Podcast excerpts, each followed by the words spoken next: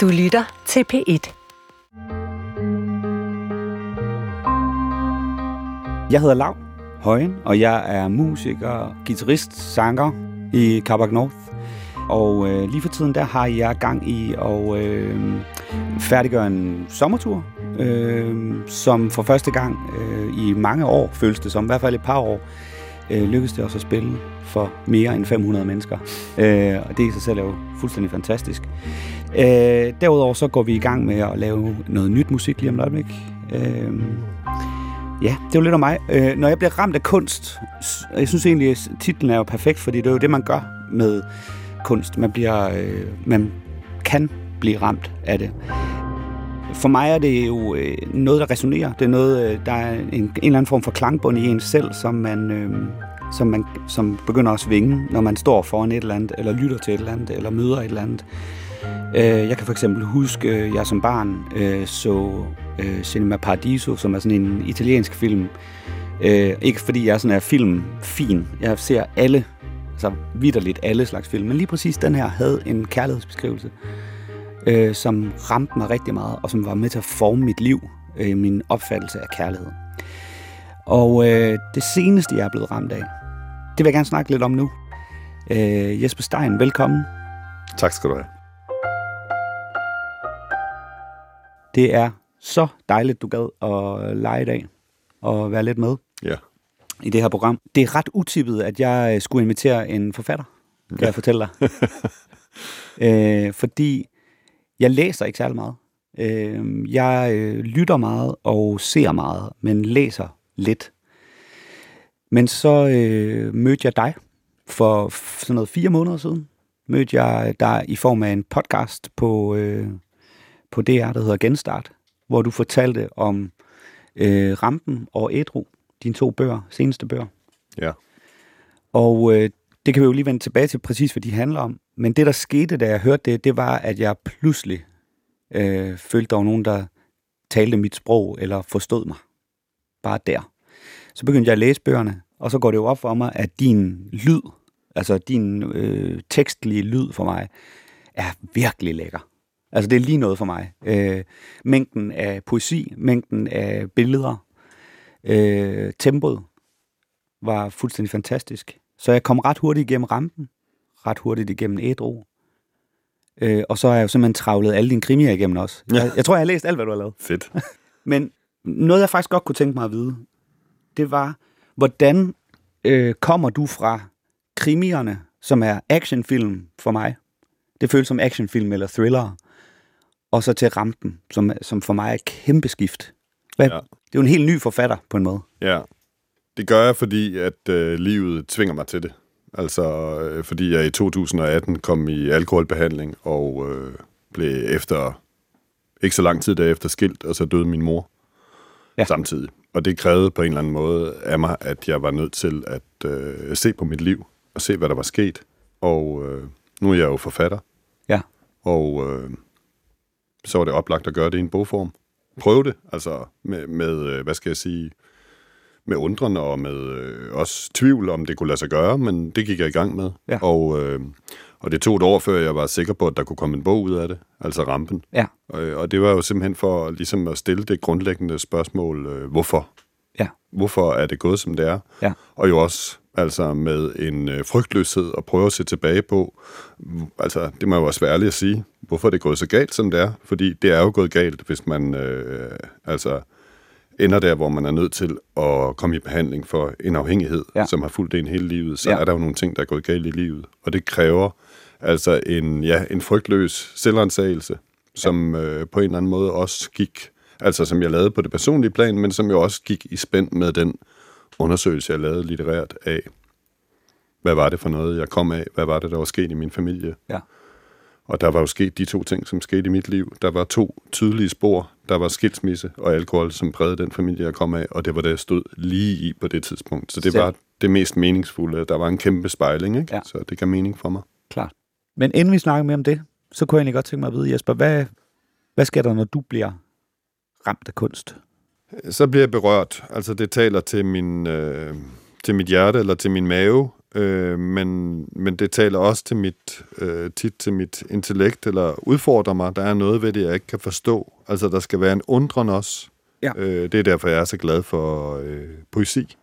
Ja. Fordi øh, det, det taler ind i noget, som man... Øh, Altså, man fatter og forstår og griber om det, men man forstår også, at, øh, at der er næsten ordløs altså forståelse af noget, som, som er livet, eller som er vigtige ting ja. i livet. Så jeg bliver altså rørt og udfordret. Ja. Øh, og, øh, og man måske også sige, at øh, efter jeg selv er begyndt at skrive, at så er der også en, øh, en opmærksomhed på det tekniske ja. som jeg godt kan overføre til musik og så videre, ikke? Og høre om, hvordan, øh, altså, kan, kan de det her? Hvad kan de rent faktisk, ja, ja. altså teknisk set? Det er jeg også optaget af. Altså, måske skulle vi lige, for dem, der sidder og lytter til det her program, få en fornemmelse af, hvad handler rampen om? Hvad handler ædru om? Altså, nu har du sådan skitseret, men måske bare lige for at være helt ja. sikker på.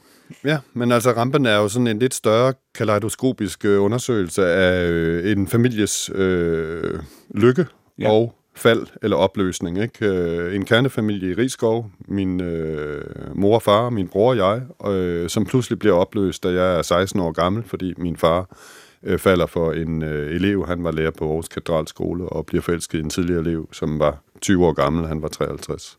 Ja. Så det er sådan en... Øh, en, en undersøgelse af, hvad, hvad, hvad sker der så, altså når tæppet ligesom forsvinder under hele familien på en nat, ikke? Ja.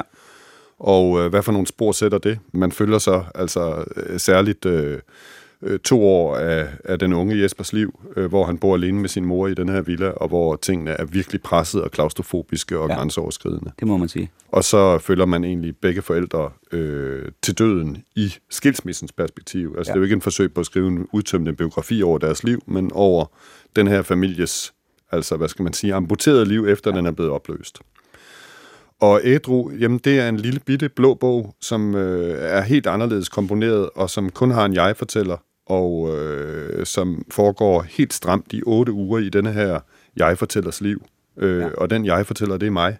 Og alt andet i bogen, altså familie, børn, øh, hvad hedder det, folk, som han møder i behandlingen, det er fiktiviseret, ja. eller fiktivt fuldstændig. Ja. Øh, og det er det jo af hensyn til, altså for at passe på folk.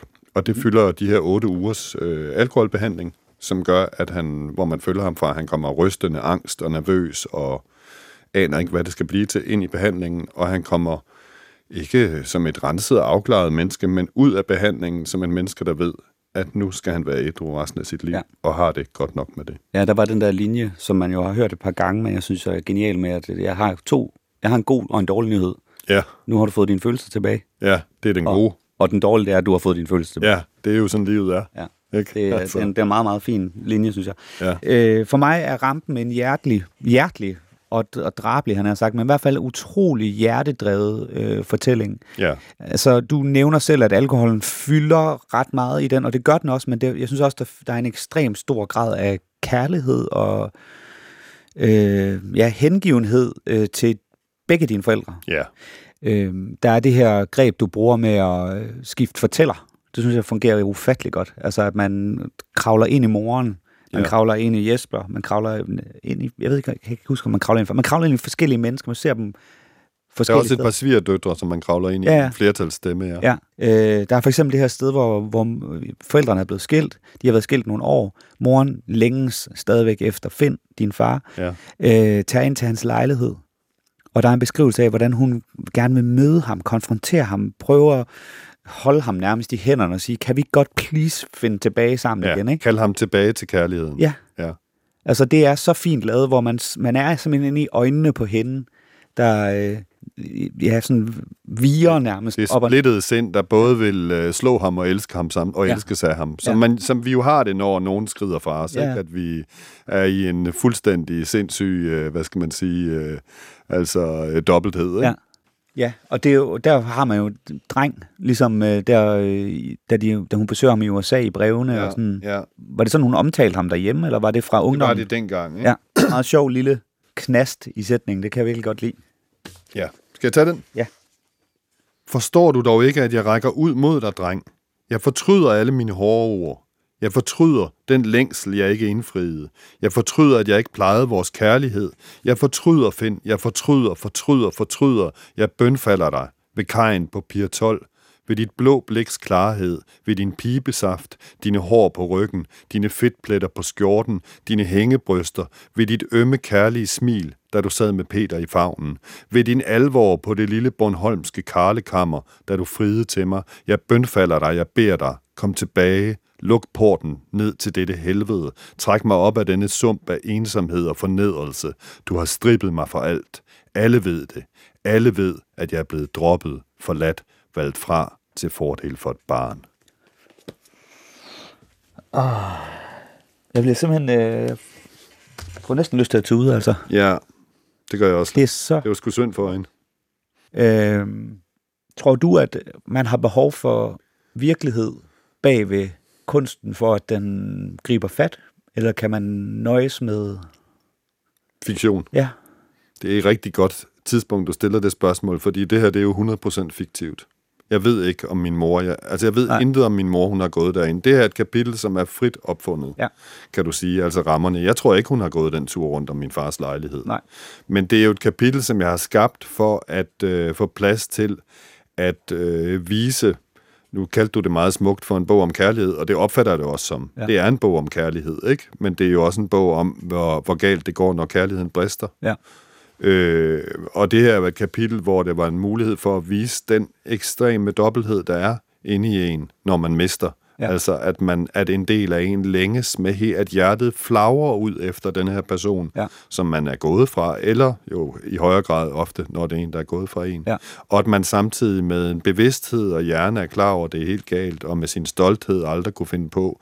Altså denne her øh, øh, altså voldsomme kontrast og øh, dynamik, som også er inde i et menneske, når man er i den fase. Ja. Ja. At den, øh, den kendte jeg jo fra mit eget liv, og, øh, og det kunne jeg så øh, altså få ind her. Hun havde jo aldrig udtrykt det på den måde, men jeg synes jo, at hvis der var noget menneske, der kunne tillade sig at skrive inden fra min mor, så var det selvfølgelig mig. Ja. For jeg kender hende altså ja. rigtig, rigtig godt. Ja. Og det var min klare fornemmelse, at inden under den pæne øh, borgerlige øh, fernis og øh, spacerdragten og så videre, der var den her kvinde, der kommer til ord der ja. med de følelser, fordi ja. hun var jo en kvinde, der havde stærke følelser, og man var aldrig i tvivl om, altså selvom hun ikke viste dem, så var man aldrig nogensinde i tvivl om, at de var der, fordi ja. kom, altså for folk, som skjuler deres følelser, deres, øh, hvad skal man sige, det kommer jo ud på alle mulige andre måder, ja, ja. som man jo særligt som barn øh, eller som partner meget klart fornemmer. Ikke? Ja.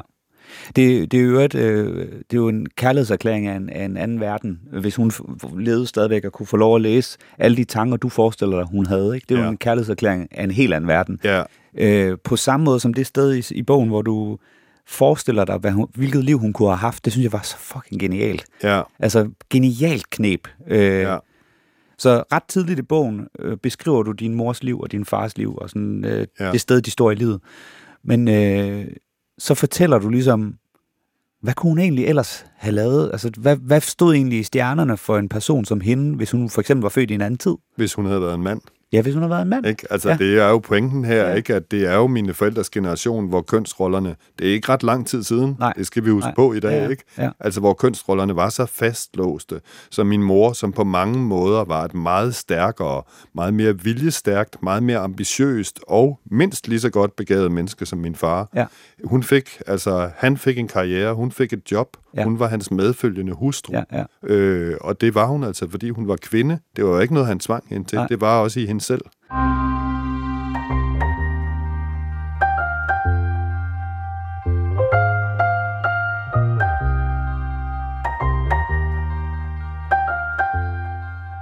Måske inden vi lige øh, læser noget, så øh, måske bare lige snakke kort om ædru. Hvorfor, hvorfor har jeg taget ædru med i dag? Øh, og det har jeg jo, fordi at øh, jeg selv øh, har folk tæt på, som er øh, alkoholikere.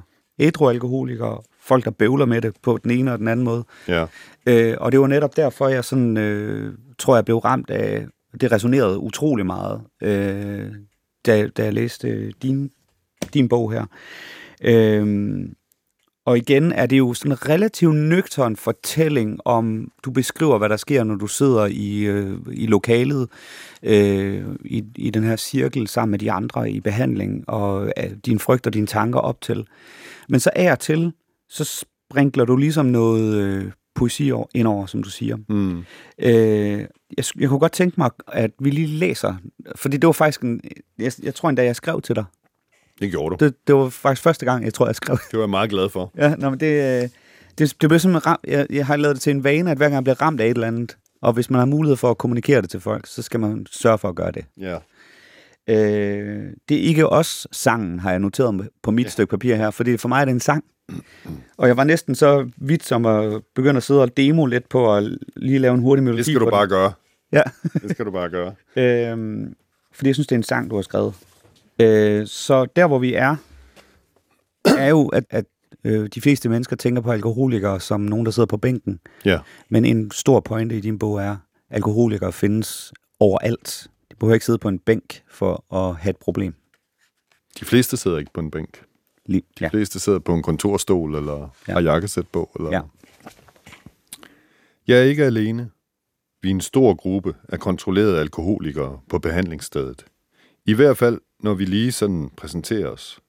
Det er ikke os, som sidder på bænke eller banker koner, får blodstyrtning på fortorvet, bliver berøvet eller får tæsk. Vi er ikke verdensmester i blackouts, nok kun regionsmestre. Det er ikke os, som taber kontrollen og herreløs i flere dage, går på bordel, skvatter på cykel i trafikken, brænder 20.000 af på stripbar, bliver knaldet af en shemale i et kælderrum i Eskilsgade, spytter på alle, vi møder, og lover hver anden tæsk, rider gennem de finske skove på en hesteryg med seks helflasker vodka 80% i sadeltasken og slipper med en brækket arm. Det er ikke os, der glemmer at hente vores børn eller må bortvises fra vuggestuen, fordi vi møder op med en promille på 1,88, eller kører vores søn til fodbold i bilen efter at have drukket en flaske snaps og falder i søvn på sædet, mens han spiller, så politiet og en ambulance må tilkaldes for at få liv i os. Det er ikke os, der vrider hoften ud af skålen under en vanvidsdans på harmonien, hvor alle andre er blevet fordrevet fra dansegulvet. Det er ikke os, der kalder vores nærmeste svin, røvhul og luder, hver gang de forsøger at redde os, få os med hjem, få os til at dæmpe os, eller lade være med at true børnene med tæsk. Det er ikke os. Vi er de funktionelle, de kontrollerede. ja. Puh. Det er jo virkelig godt. Altså, det er en skør... Nu, nu har jeg haft et ekstremt fokus på det her de sidste fire måneder. Øh, og rigtig meget båret af dine ord, faktisk. Øh, det, det klarsyn, jeg på en eller anden måde har fået gennem din bog. Jeg har ikke læst alle de bøger, som du refererer til i, i, i Ædru. Øh, men shit, hvor, hvor har vi da et usundt forhold til alkohol, og hvor fylder det bare overalt, og hvor er der hele tiden, når vi er ude at spille, for eksempel. Øh, vi får jo en del af vores betaling, det er jo vodka. Ja, Altså, det er det jo sådan ægte. det er jo helt det står på vores rider. Hvis ikke det er der, så mangler vi noget betaling i gåsøjne. Ja. Øh, så det fylder jo overalt, og de steder, vi spiller på festivalerne, fylder alkoholen ekstremt meget. Ja. Ja. Det første arrangørerne fortæller os, det er næsten altid, hvor meget de har solgt, hvor meget folk har drukket, hvor fulde folk er. Ja, Og vi smiler lidt af det, og sådan, ja, ha, ha, ha. ja, Men det er jo egentlig fucked. Altså, det er jo en syg kultur, også for dem, der ikke er alkoholikere. ja. Hvorfor skal vi helt derud? Jeg, jeg forstår det ikke helt. Nej. Øhm, Altså, det er jo chokket, når man bliver ædru, og har været øh, en stor nyder af den kultur i mange år, fordi Ja. det er den kultur, hvor ens øh, afhængighed kan foregå, altså som jeg sagde før, relativt ubemærket. Ja. Så, øh, så det, det er jo ligesom at få stød nærmest, ikke? Ja. Og pludselig sidde på den anden side af bordet og kigge derover, hvor man sad før, Ja. og var, øh, altså var en af bannerførerne for, Ja. ja. for den alkoholkultur, eller en af dem, der virkelig nød det, og tænkte, hvad fanden er det, der foregår ja. her, ikke? Øh, der, der, er en anden, der er et andet sted, vi simpelthen lige er nødt til at høre os Ja. i øh, Ædru, som lige præcis beskriver, og det tror jeg, øh, de fleste, der har prøvet at være tipsy, de, de, det, det beskrives fuldstændig perfekt, og jeg tænker sådan, hvis man ikke kan styre alkohol, så er det den perfekte beskrivelse af alt det, man går glip af. Som er den her, jeg siger farvel, sang Ja. nærmest også, ikke? Ja. Øh, 145. Ja. Jeg sidder i bussen på vej til behandling. Sen eftermiddag, høj sol, Christianshavns torv, buner af mennesker, råb, brun hud. Vi kører over broen, og jeg ser ned i kanalen på serveringen ved bådudlejningen. Der er propfuldt af mennesker.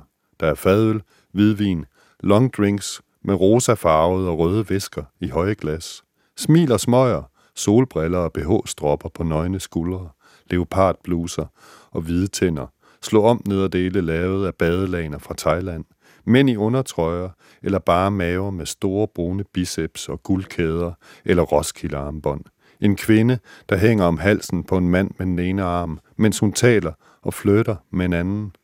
Bussen kører videre, men efterlader en del af mig der på bådudlejningens ponton. En del af mig, jeg aldrig skal møde igen.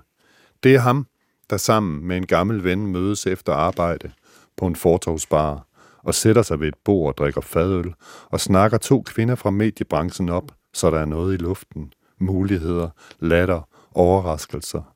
Sådan tænker jeg, det er jo det, jeg mister, selvom det er 25 år siden. Men jeg tænker det, og næste gang jeg ser ud af vinduet, lander mine øjne på kajakbar ved Børskaj. Endnu et mekka i solen ved vandet. Endnu mere fuld af glade, drikkende mennesker, hvis liv er vidunderligt og skinner af sølv og lykke og sex og samvær. Her findes ekstasen, tænker jeg. Det er den, jeg mister. Her findes dansen og latteren, impulsiviteten, den kode og selvtilstrækkelige hvilen i sin egen krop, den sidrende fornemmelse af, at alt kan ske, er at være lækker og attraktiv. Kort sagt, være noget, at have en værdi, være i spil, være en, nogen kunne finde på at tage tøjet af sammen med, og elske helt vildt og frodende lidenskabeligt og opslugt og længe og inderligt selvforglemmende med. Sådan en mand siger jeg farvel til ved børskaj, mens bussen fortsætter ubenhørligt, og jeg er ved at drukne i sorgens giftbyt. Jeg siger farvel til alt nu, det ved jeg. Ingen farver er der tilbage i min grommelerede lever på stejs eksistens. Ingen ekstaser, og grænseudvidelser og overskridelser og selvudslettelser. Fucking godt. Øh, øh, hvad, hvad er din primære inspirationskilde? Er det, er det sprog, du bliver inspireret af? Er det his, måder at tænke historie på? Hvordan, hvor finder du din inspiration? Altså, jeg læser jo. Øh, det er jo min primære drivkraft. Altså, okay. det er jo sådan en slags benzin, der skal på bilen for ja. at... Øh, så jeg skal have ord ind i mig. okay. øh, men når jeg skriver noget og sådan noget, der kommer frem, så er det jo en følelse, en grundfølelse, og så finder jeg en eller anden rytme, og så kommer det bare. Ja. Altså, det er svært at beskrive. Det kunne godt være, at du havde hørt et lignende Jamen, det, altså, der er jo et mindelse af Dan Tyrell og øh, tidligere Sørensbo. Jeg ved godt, okay. hvem, hvem, altså, enhver lyrik kender, han vil også godt kunne høre, hvem der er, hvem der er ekko af der, okay. ikke? Øh, det synes jeg helt tydeligt, det er, og det er jo, altså, ligesom Dan Tyrell, øh, altså, øh, berømte digt, sidste tur gennem byen, så er det jo en, det er jo en pastis, ja. kan du sige på det, ikke? For det er jo alkoholikernes sidste tur ja. gennem, sit, øh, gennem det liv, han nu forlader. Men det er der jo ikke noget dårligt i. Overhovedet ikke. Øh, det er bare altså. fordi, når du siger det på den måde, så kommer jeg til at tænke, at det, det er jo det, vi gør med kunst konstant. Vi, vi står på skul- Vi står ja. hele tiden på skuldrene af dem. Vi der. står på skuldrene af ja. nogen, der, der, som vi altså stadigvæk med, med en slags øh, erbødighed synes er bedre end os, ja. og som vi er lykkelige for at kunne få lov til at stå på skuldrene af. Ja. Altså, det kan jeg jo se i alle mine bøger, der hvor sproget gnister mest, der kan jeg jo selv se, at der ligger mine store øh, idoler, Søren Ulrik Thomsen og Nordbrandt og Claus Høg og Jes Ørnsbo og Dan Tyrell, de ligger, altså, som ja. jeg har læst hele mit liv, deres øh, ikke bare sprog, men jo i høj grad også den rytme, ja. altså de har i, øh, i deres digter, og jeg har hørt dem læse op, ikke? Øh, den ligger nedenunder, og... Øh, ja, og hjælper mig. Ja. Altså er på en eller anden måde en, øh, en ledestjerne ikke? Ja. Øh, ind i mørket, hvor man skal ind selv og afsøge nye ting for ja. at skabe sit eget lys, ja. for at skabe sit eget, sin egen kunst. Ikke? Ja. Ædru er jo blevet et opslagsværk øh, for mig og for folk omkring mig, øh, folk i min familie, folk, der bøvler med øh, alkoholikere, folk, der selv måske er alkoholikere, folk, der er alkoholikere. Øh, ja, så den, den, øh, den beskriver jo perfekt, hvordan, øh, hvad, hvad alkoholisme er. Øh, og det synes jeg er en vigtig samtale, vi bør have ja. i vores samfund. Ja. Altså, det er jo ikke noget, man... Øh, sådan har, kender du det sikkert også, når du skriver sange og så videre, så sætter man sig ikke ned og siger på forhånd, nu vil jeg lave en sang, der skal handle om det og det, og gøre det og det Nej. ved folk. Øh, og Ædru er skrevet, fordi det var den bog, jeg havde i mig. Det tog to måneder, fordi det var en så voldsom oplevelse at være der, så jeg kunne huske alting så præcist. Ja. Og, øh, og den er skrevet, og så havde jeg det sådan lidt, så afleverede den til forladet, og så sagde jeg, så må I finde ud af, hvad, ja, ja. hvad I ligesom kan ja. gøre ved den, ikke? Og, øh, og så har det jo så vist sig sidenhen, altså jeg har aldrig lavet noget, jeg fik mange reaktioner på rampen, men jeg har aldrig lavet noget, hvor jeg har fået så mange reaktioner, Nej. og det er stadigvæk her fem måneder efter bogen udkom. Ja. Der kommer der stadigvæk hver dag mails. Det kan jeg godt forstå. Og det er øh, jo, altså jeg troede jo dengang, den kom, at den primært ville tale til sådan nogen som mig selv, altså folk, der var blevet ædru. Mm-hmm. Men det viser sig, at øh, den rammer øh, pårørende, ja. og den rammer folk, der står på kanten af, altså der har indset, at de har et problem, og læser bogen og tænker, okay, det der behandling, det er ikke nemt, men det er måske det, jeg skal. Ja. Og det, det altså må jeg bare sige, at det er jeg, har jeg modtaget og, og svarer jo også på folks henvendelser i det omfang, jeg kan med, altså med ærefrygt og med dyb, dyb øh, taknemmelighed over at have lavet noget, som, øh, som kan udrette noget ja. ude i verden og kan gøre noget for levende mennesker, og måske kan hjælpe dem til at forandre deres liv. Det er jeg simpelthen så glad for.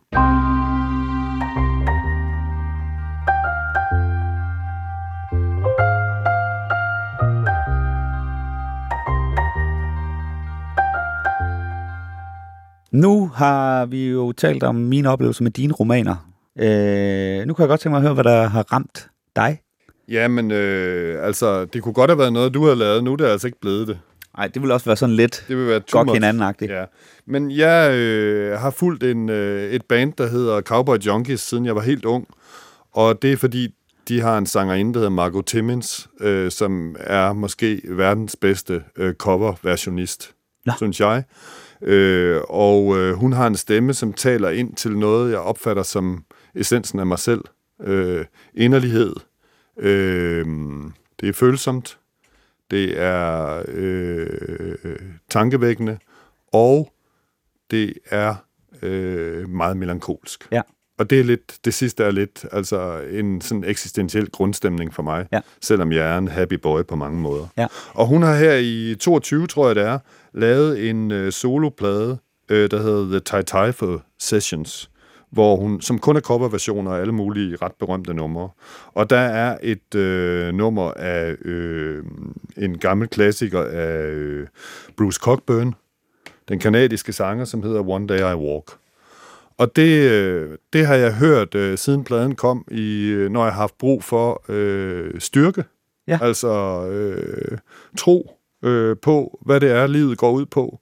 Og det har jeg, fordi det er et nummer, som helt banalt beskriver noget af det, øh, som, øh, som vi talte om tidligere øh, omkring det her med, at øh, jeg har en god og en dårlig nyhed til dig. Ikke? Den gode er, at, øh, at du har fået dine følelser igen, og den dårlige er, at du har fået dine følelser igen. Ja. Øh, og det gør den i et fire linjers omkvæd, som jeg ikke vil citere, men jeg vil omskrive det og sige, det handler i, altså helt banalt om, at den ene dag, så går du i en blomstereng, og den anden dag, så går du på meget stenet grund. Ja. Men du bevæger dig, fordi du ved, at det er du nødt til for at komme fremad i livet. Og en dag, så kommer du hjem. No, I have been a beggar and will be one again.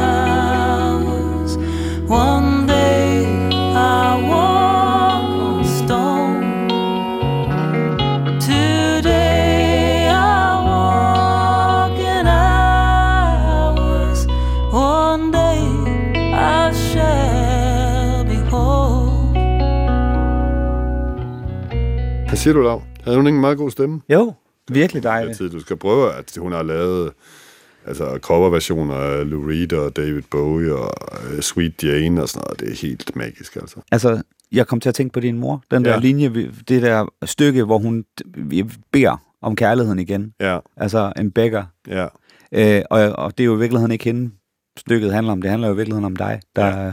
har bedt alle dem, du har såret, ja. Alle tilgive dem, der har forladt mig, Ja. om at komme tilbage. Ja. Ja, Så det er sådan en skøn øh, kombination af dig og din mor og hele dit liv i ja, virkeligheden, ja. Men, der bliver pakket ind i den linje der. ja, men det er jo der, det er, kan man sige. Det er jo der, man kan få lov til at øh, udspille sit livs store øh, traumer og ja. øh, værste sår gennem andre mennesker, når man laver kunst. Det er Ja. dejligt.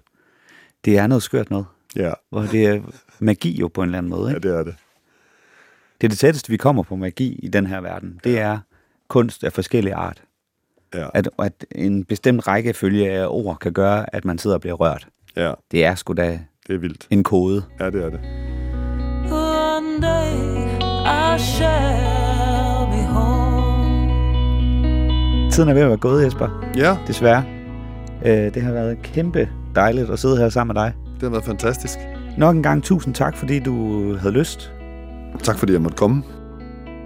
Det her, det var Ramte Kunst med forfatter Jesper Stein og mig. Jeg hedder Lav Højen. Jeg er forsanger, guitarist i Kabak Nord.